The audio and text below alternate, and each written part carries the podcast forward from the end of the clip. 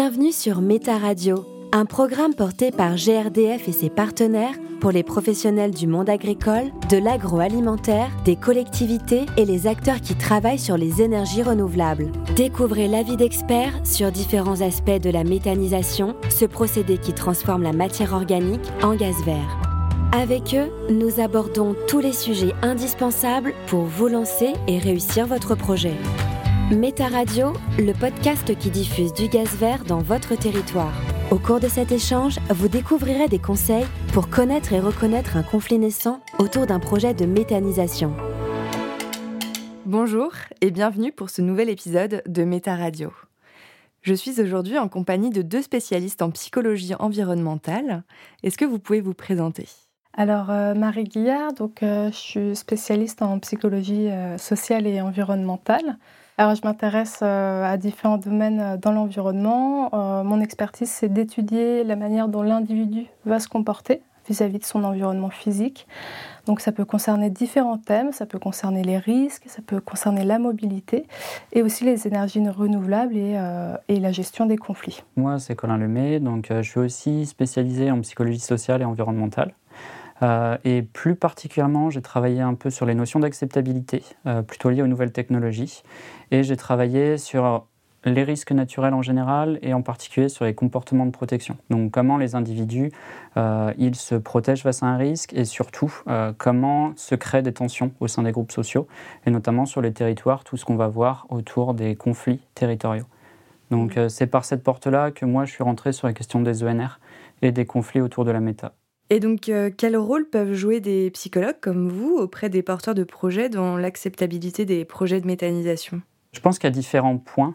Déjà, je pense qu'on a une place de tiers par rapport à ça. On n'est pas directement impliqué en tant que partie prenante, en tant que porteur de projet. On a un peu plus de recul sur la question des conflits qui brassent quand même beaucoup de choses, euh, que ce soit du côté de l'opposition, on est porteur de projet, on est sur quelque chose qui va toucher aux émotions, que ce soit de la colère, que ce soit du stress. Donc il y a toute cette question aussi de simplement gérer ces émotions pour monter face au conflit. C'est des conflits qui sont particulièrement longs, donc qui vont vraiment être euh, pénibles. Euh, et par rapport à ça, nous aussi, ce qu'on peut apporter, c'est d'aider les différentes parties prenantes à coordonner leurs actions. C'est-à-dire qu'on aide les porteurs de projets, donc les agriculteurs, à identifier quels sont leurs soutiens, quelles sont les personnes sur lesquelles ils peuvent compter et quelles sont les actions qu'ils peuvent déployer quand il y a un début d'opposition qui va apparaître. Justement, euh, est-ce qu'il y a des choses à mettre en place pour éviter euh, un conflit? Tout d'abord, il va falloir communiquer le plus tôt possible pour, euh, pour être transparent. L'idée, ça va être de communiquer le plus tôt possible sur son projet, de vulgariser, de faire comprendre son projet de méthanisation pour que les habitants ou les riverains qui vont être juste à côté de cette future unité de méthanisation puissent bien comprendre, bien contextualiser le projet et ça va permettre de lever certaines craintes. Alors l'opposition rassemble certains riverains qui vont, euh, qui vont avoir des craintes liées aux nuisances, à l'odeur, ils vont avoir peur que ça sente mauvais, certains vont avoir peur qu'il y ait plus de mouches qu'avant, certains vont avoir peur que leur maison valent un peu moins cher euh, ensuite s'ils veulent la revendre, etc. il y en a d'autres qui vont avoir peur que ça explose. Voilà, il y a vraiment une méconnaissance qui alimente les craintes. Et du coup, quand l'écart commence à se creuser, euh, c'est là que ça commence à être un petit peu plus compliqué de transmettre euh, l'information. je pense que l'un des principaux problèmes par rapport à ça, c'est que les porteurs de projets, ils ne sont pas forcément préparés sur ces questions-là. Et donc, ils arrivent avec un projet qu'ils pensent être bien perçu par la population. Et là, on s'aperçoit qu'en fait, les habitants, ils vivent souvent ça comme une agression. Et alors, il suffit de quelques habitants et euh, tout de suite, on va voir une opposition qui se monte. Méta Radio, le podcast qui diffuse du gaz vert sur votre territoire. La communication de l'opposition, elle marche très bien parce qu'elle va toucher tout de suite aux émotions. Elle touche à des questions d'injustice perçue, c'est-à-dire que là, il y a un projet euh, qu'eux ne comprennent pas trop, qui arrive sur leur commune, sur leur territoire. Ils ont un peu l'impression d'être envahis par ce projet. Euh, ils ont l'impression qu'on va leur imposer quelque chose qui, en plus de ça, c'est quand même du gaz. Euh, ils ne comprennent pas forcément tout ce que ça implique, en fait, que c'est pas forcément aussi risqué, aussi désagréable qu'ils peuvent l'imaginer, mais toute la communication des opposants, et elles sont de mieux en mieux organisées, elle repose sur ces craintes, sur ces sentiments d'injustice notamment. Et donc très rapidement, malgré leurs bonnes intentions, bah, les agriculteurs, ils sont facilement dépassés. Et justement, le fait qu'un projet de méthanisation, euh, c'est un projet qui est très localisé, est-ce que ça augmente euh, la possibilité d'avoir un, un conflit autour du projet? Bah, en fait, plus ça va être proche d'habitation, plus il peut y avoir des craintes. Après, ça va dépendre, euh, ça va dépendre des habitants, ça va dépendre euh, de, l'ambiance déjà qu'il y a euh, et, de la manière dont on présente son projet à la base aussi. Mais c'est vrai que plus on va être proche d'habitation, bah, plus les, individus vont avoir peur parce que bah, parce que ça va être, ils vont voir ça comme une menace en fait, comme le disait Colin, c'est une agression. De manière générale, comment on caractérise un conflit? Ça peut commencer par un désaccord, mais un simple désaccord. Et après, il peut y avoir une petite phase de tension où, voilà, où, le dialogue commence à être un peu plus compliqué, chacun commence à camper sur ses, euh, sur ses positions. Et après, il peut y avoir une phase d'un peu plus de blocage où là, on n'arrive plus à s'entendre et on veut même plus communiquer, ça devient presque personnel. Pour la méthanisation, ce qu'on observe, bah, ce qu'on a pu observer en tout cas, c'est que ça commence souvent par des réunions publiques qui sont mal, euh, mal préparées, où il y a un problème, on entend mal la personne qui présente son projet, elle le présente pendant trop longtemps, du coup on comprend, le public ne comprend pas bien où elle veut en venir. Donc là, on peut déjà repérer quelques, euh, craintes, quelques, méfiances. Et après, euh, très vite, on peut observer, euh, on peut observer soit des petits billets distribués dans les boîtes aux lettres des riverains pour commencer à faire des petites réunions entre, entre riverains. Après, il y a une opposition qui peut se monter, une association qui peut, qui peut se mettre en place. Euh, des flyers, des pancartes aussi. Après, ça peut monter crescendo aussi euh, au fur et à mesure. De toute façon, ce qu'on observe, c'est que c'est plus ou moins tout le temps la même dynamique. C'est-à-dire qu'au début, en fait, le projet, de toute façon, il est monté à part par le porteur de projet. Il réunit un bureau d'études, il, il va consulter sa banque, etc. Mais il monte son projet de son côté. Il ne le communique pas tout de suite parce que de toute façon, sur quoi il communiquerait Mais le jour où il le présente, toute cette question des craintes, toute cette question de euh, les gens ne comprennent pas forcément ce qu'est ce projet, on ne peut pas non plus demander euh, au porteur, euh, qui est souvent un agriculteur ou peut-être deux ou trois agriculteurs, d'être des experts de la communication. Et puis, ils ne comprennent pas forcément non plus pourquoi les gens se sentent tout de suite agressés, pourquoi les gens ont peur. Et donc, à partir de ça, euh, souvent, il y a deux ou trois individus qui vont prendre euh, le dessus sur les autres parce que peut-être qu'ils s'expriment mieux, peut-être qu'ils connaissent mieux le sujet, peut-être qu'ils ont simplement envie d'être dans le conflit aussi. Donc, euh, ils vont utiliser ça et puis jouer sur les peurs. Et puis ensuite, une fois qu'une opposition apparaît, c'est peut-être trois ou quatre personnes, mais c'est suffisant pour faire du bruit. Et puis la dynamique, elle est la même. Ils vont chercher d'abord à être de plus en plus visibles par des tracts, par des affiches. Et puis une fois qu'ils ont cette visibilité, en général, ils cherchent de la légitimité aussi. Donc là, c'est souvent, on voit des associations apparaître en plus, c'est assez pratique parce que les assos locales, en général, elles sont soutenues par des réseaux qui existent déjà et donc qui vont les aider aussi à se constituer, etc. Et donc qui vont leur donner des outils. Et à partir de ça, bah, ça devient des vrais interlocuteurs. Ils vont aller demander à rencontrer la mairie, ils vont aller euh, voir les journaux pour faire des articles. Et en fait, ils vont vraiment déployer euh, tout un arsenal au niveau communication. Cette dynamique, c'est tout le temps la même chose. Une petite incompréhension au début, puis une recherche de visibilité, de légitimité pour pouvoir vraiment peser dans le débat. Méta Radio, le podcast qui diffuse du gaz vert sur votre territoire.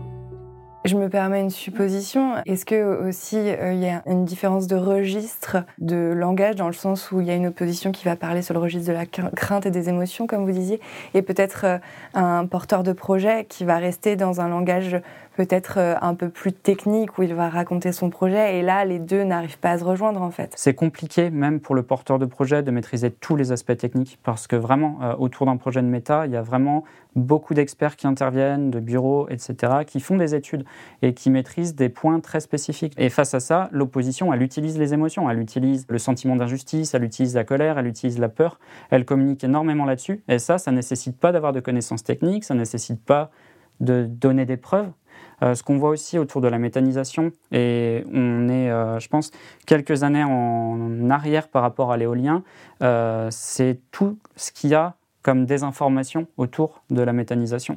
Et ça, c'est de plus en plus compliqué d'y répondre parce qu'en fait, c'est plus seulement sur la méthanisation que les opposants vont attaquer, mais c'est sur les énergies renouvelables, c'est sur le patrimoine local, sur l'identité locale, etc.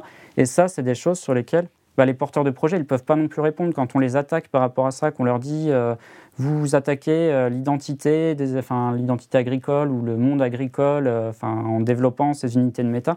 Bah, que voulez-vous que le porteur de projet réponde à ça? Enfin, C'est impossible en fait, il ne peut pas maîtriser tous ces aspects-là. Et donc quand on explique son projet, pour éviter de faire peur, il faut qu'on fasse attention aux mots qu'on choisit. Le porteur de projet qui est agriculteur a quand même son vocabulaire. Parfois, en effet, pour, pour la personne en face qui essaye de comprendre la méthanisation, ça peut quand même être compliqué de, bien interpréter parce que dans la méthanisation, déjà le terme méthanisation peut faire peur. Ça, peut être assez anxiogène, digesta. Il y, y, a plein de termes en fait. pour quelqu'un qui n'est pas du domaine, ces termes peuvent faire peur. Et on peut tout de suite, déjà on parle de gaz, euh, il y a quand même cette histoire de vocabulaire qui fait que euh, ça peut quand même faire peur aux individus et ils peuvent se lancer, je pense, dans, dans une forme d'opposition pour se protéger en fait. Et donc là, par exemple, pour un, porteur de projet de méthanisation qui nous écoute, est-ce qu'on peut préciser euh, les, les, différents facteurs d'incompréhension en fait qui peuvent arriver? Je pense que ça touche au vocabulaire qui est utilisé. Il euh, faut, prendre en, faut prendre en compte que les gens qui découvrent la méthanisation, en général, ils découvrent ça de zéro. Euh, de toute façon, on le voit, la majorité des gens n'ont jamais entendu parler de méthanisation. La première fois qu'ils en entendent parler, c'est quand un projet s'implante à côté de chez eux et qu'on les invite à une réunion publique. Donc avant ça, ils n'ont jamais eu d'informations sur le sujet. Et là, on va leur parler de gaz, on va utiliser des acronymes qu'ils n'ont jamais vus, on va parler de CIV, euh, on va parler des digestats, etc. toutes ces choses qu'ils ne comprennent pas, qui leur font peur. Et quand on va les chercher sur Internet pour se renseigner, bah, si on ne nous a pas expliqué ce que sont les digestats, on va tomber sur des sites d'opposants, euh, qui mettent en avant que les digestats c'est toxique, que les digestats ça pollue l'eau. Si on va chercher dans les journaux, euh, tout ce qu'on a sur la méthanisation, c'est surtout des articles qui parlent des quelques accidents industriels qui ont eu lieu. Euh, et pas forcément sur de la méthanisation à la ferme. Donc tout est mélangé. Donc je pense qu'il faut vraiment réexpliquer le projet de façon très locale, en expliquant tout en détail.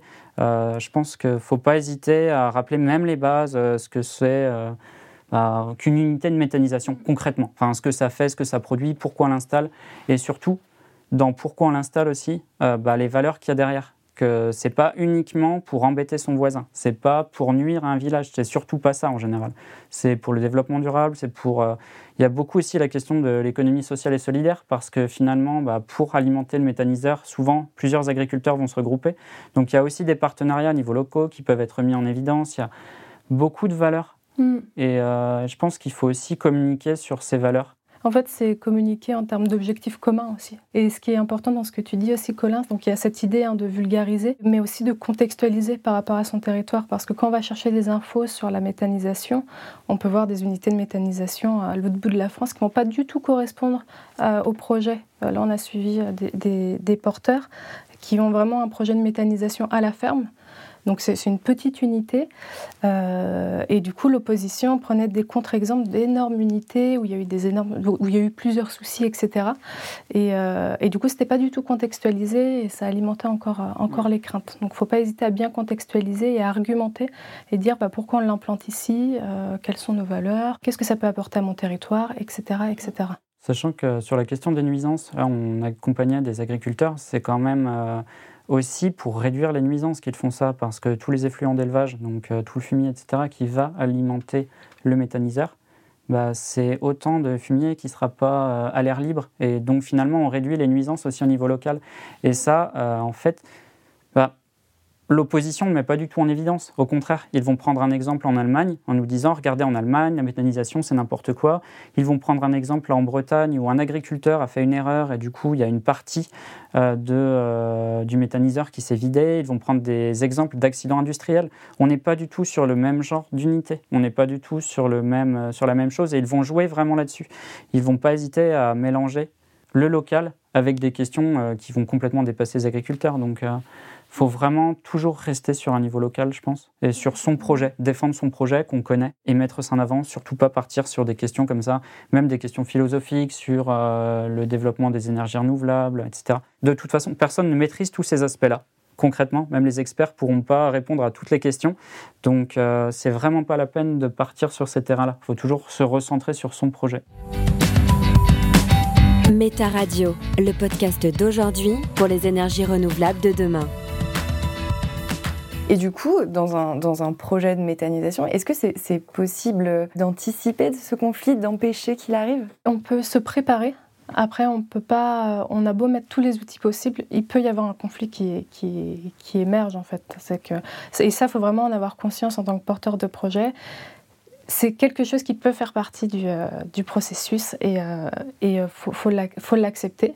après, quand on arrive à s'y préparer, déjà on l'accepte mieux quand on se dit que c'est possible on, va mieux accepter le conflit qui va émerger. Et ça nous permet aussi de réfléchir en amont à une stratégie d'action. Je pense qu'il y a des temps aussi pour ça. Il y a des moments qui sont vraiment propices au développement d'une opposition. Par exemple, tout ce qui est enquête publique, c'est parfait pour l'opposition parce que là, tout d'un coup, il va y avoir des moments d'échange en public pendant lesquels ils vont pouvoir prendre la parole, présenter leur point de vue. Il va y avoir tout ce qui est registre en mairie. c'est aussi un moyen pour l'opposition de se faire entendre. Et puis la notion d'urgence, pendant quatre semaines, les gens ils vont être consultés sur ce projet, ils vont pouvoir donner leur parole mais c'est seulement quatre semaines. Et l'opposition, elle joue aussi là-dessus, sur l'ambiguïté, sur le fait que, regardez, on nous impose quelque chose et puis on nous laisse un créneau de quatre semaines pour maîtriser un dossier de 300 pages, le dossier ICPE, qui revient sur les risques, l'implantation, etc. On essaye de noyer le poisson, euh, on veut nous faire passer ça en douce, euh, mobilisez-vous. Et il joue sur ce sentiment d'urgence. Donc on peut anticiper certains moments qui risquent d'être difficiles en particulier les moments de, voilà, où on va vers le public, où on va communiquer. Là, c'est des moments qu'il faut préparer en avance. Parfois, c'est que deux ou trois personnes qui vont porter l'opposition, et parfois, c'est parce qu'il y a eu des conflits antérieurs.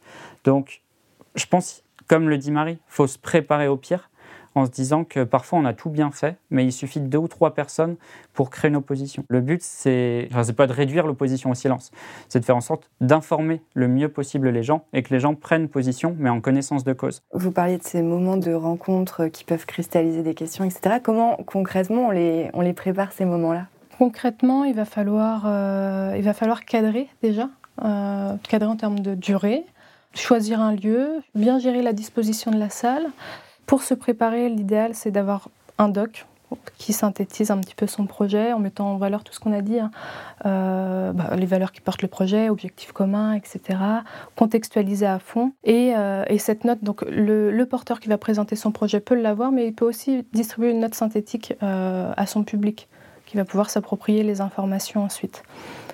Euh, s'il y a des moments informels, là c'est pareil. Hein. au contraire, on peut, euh, on peut discuter de son projet, on peut, on peut en parler. Comment s'y préparer? Il bah, faut, faut, réfléchir en amont, il faut bien réfléchir aux points forts de son projet et pouvoir les, euh, les résumer très rapidement lors d'un moment informel. Et si c'est pas, si c'est pas, si c'est pendant le marché ou autre et qu'on a autre chose à faire, et eh ben on, on propose un autre temps d'échange sur, sur la question. Je dirais même que c'est plus simple, à la limite, d'aborder le projet euh, avec une personne directement, frontalement, de lui présenter le projet, euh, que ce soit dans la rue, que ce soit sur le marché, que ce soit le dimanche au foot, peu importe le moment, euh, juste pouvoir présenter, échanger avec la personne, lui dire, bon bah voilà, mon projet c'est ça, et répondre aux questions avec ce qu'on sait du projet, comprendre ce que recherche la personne, quelles sont ses craintes, et puis tout de suite répondre par rapport à ça. Le mieux, c'est par rapport aux documents aussi de ne pas hésiter à faire appel, que ce soit aux élus peut-être, pour qu'ils euh, préparent avec nous la rencontre, euh, de faire appel aussi aux différentes parties prenantes, au bureau d'études, euh, aux différentes personnes qui ont gravité autour du projet lors de sa conception et qui ont la maîtrise de certains aspects techniques pour construire le document ensemble. Méta Radio, le podcast qui diffuse du gaz vert sur votre territoire. On a parlé du document, de temps d'échange formel ou informel. Est-ce que vous conseillez aussi d'autres moyens de communication pour informer au mieux et désamorcer le conflit? Il y a possibilité de passer par le web, donc euh, communiquer par, par, un site internet ou même passer par des pages, euh, pages de la mairie si c'est possible. Il faut voir avec, euh, avec la mairie.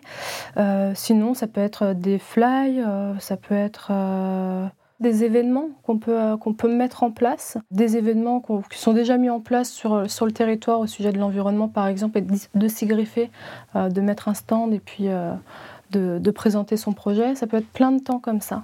Je pense que le but, c'est surtout de ne pas être en difficulté sur sa communication, parce que voilà, tenir une page web, tenir un site web, ça demande du temps, ça demande de relire les commentaires, ça demande de modérer, ça demande de faire beaucoup, beaucoup, beaucoup de choses. C'est, je recommanderais pas forcément à quelqu'un qui n'a pas du temps euh, de faire une page web parce que ça veut dire euh, l'alimenter, ça veut dire renseigner les gens qui posent des questions dans les commentaires, ça veut dire écarter les commentaires de l'opposition.